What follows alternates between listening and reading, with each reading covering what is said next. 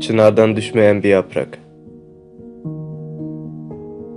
Bütün yapraklarını döktü şu bizim ihtiyar. Bir tek o kaldı üzerinde.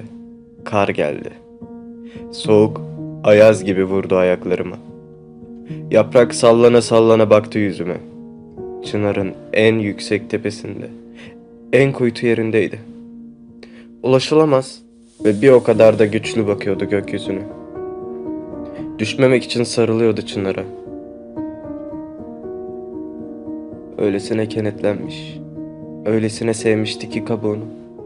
Sonra güz, gelip aldı yaprağı kabuğundan. Halbuki ne güzel de sarılmıştı bulunduğu ana. Ne çok sevmişti bizim ihtiyarı. Ne güzel sarılmıştı. Tıpkı sevgiyle sarılan iki aşık. Öyle bir bakmıştı ki gökyüzüne. Kar bile değmemiş onun sevgisine. Fırtınalar geldi, rüzgarlar ve yağmurlar. Fakat o bırakmamıştı. Ne çok sövmüştür güze. Alıp kopardı onu kabuğundan. Bir çocuğun koparılması gibi yuvasından. Onu öksüz, onu yetim koydu güz. İlkbaharın soğuğunda. Sensizliğin ilk baharında. Şimdi ise çatır çatır kırılıyor bir kaldırım taşında üzerinden geçen insanlardan.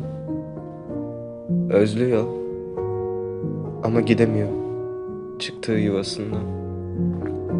Acaba Çınar da özlüyor mudur o yaprağı? Acaba güz üzülüyor mudur onu kopardığı için yuvasından? Karlar yerde ağlıyorlar mıdır? Neyse ne. Yaprak bir daha dönemeyecek yuvasına.